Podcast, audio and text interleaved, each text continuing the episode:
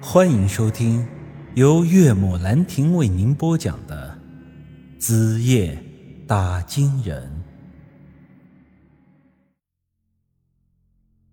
两人新婚之后不久，生下了一个孩子。之后，夫妻二人都因为一种怪病死了。当时二人只有二十五岁。夫妻二人走了之后，孩子变成了孤儿。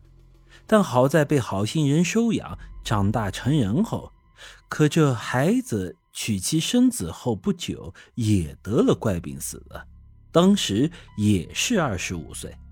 此后杨家九代单传，每一代都是如此，只要是杨家的血脉，都活不过二十五。这个家族的诅咒一直延续到了现在，到了杨石、杨玉兄妹二人的身上。这时，杨石对我说道：“从我爷爷那辈开始，我们杨家人就开始寻找着治愈这种疾病的方法。所以，我爷爷拜在了一位风水大师的门下，成为了一位风水师。可即便是这样，爷爷还是没有找到解决这个问题的办法。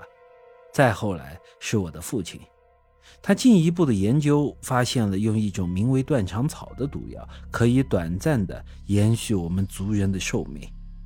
但是这治标不治本。父亲在他二十六岁的时候，把这种方法传给了我，然后便走了。小玉当时年纪还小，他亲眼看见父亲死在我的面前，所以他才会这么的恨我。再后来。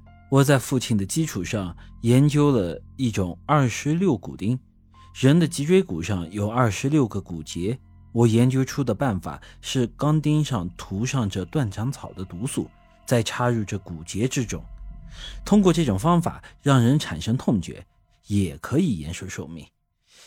一根毒钢钉大概可以延续一个月左右。我这时心里一颤啊！往人的脊梁骨里打钢钉的这种痛觉，这哪里是人受得住的？嗯，难道说你背上那些窟窿就是？这是我这两年时时刻刻忍着这种痛苦，为的就是想多活一段时间。唉，寻找这种治病的办法。我是早就不怕死了，可是小玉她是我们杨家最后的血脉，我想让她活下去。我想了想，杨玉那丫头今年已经十九岁了，也就是说，她现在只剩下六年的寿命。而她之前在我家出现的那种状况，就是杨石说的那种病造成的，所以她才会吃断肠草做成的药丸。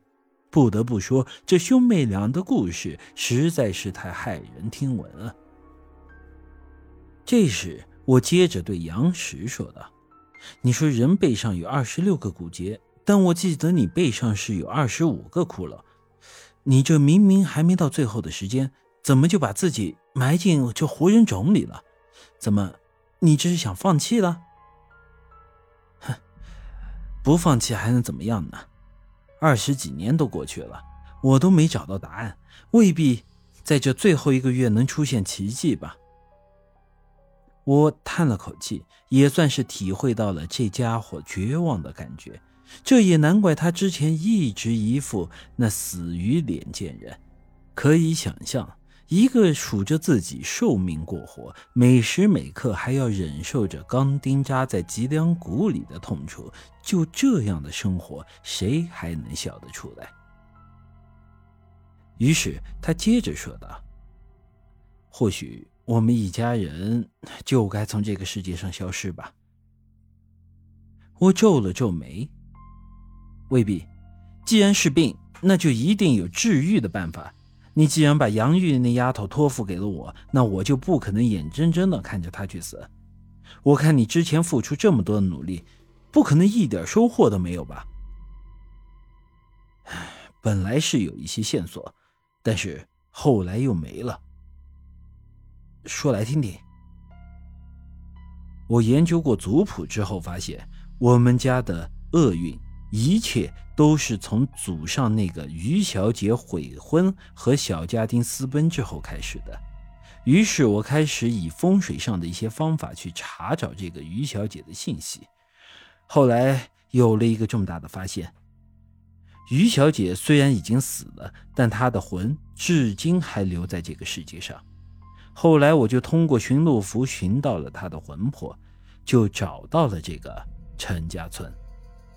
这时我的眼睛瞪成了灯笼。你是说那于小姐该不会是？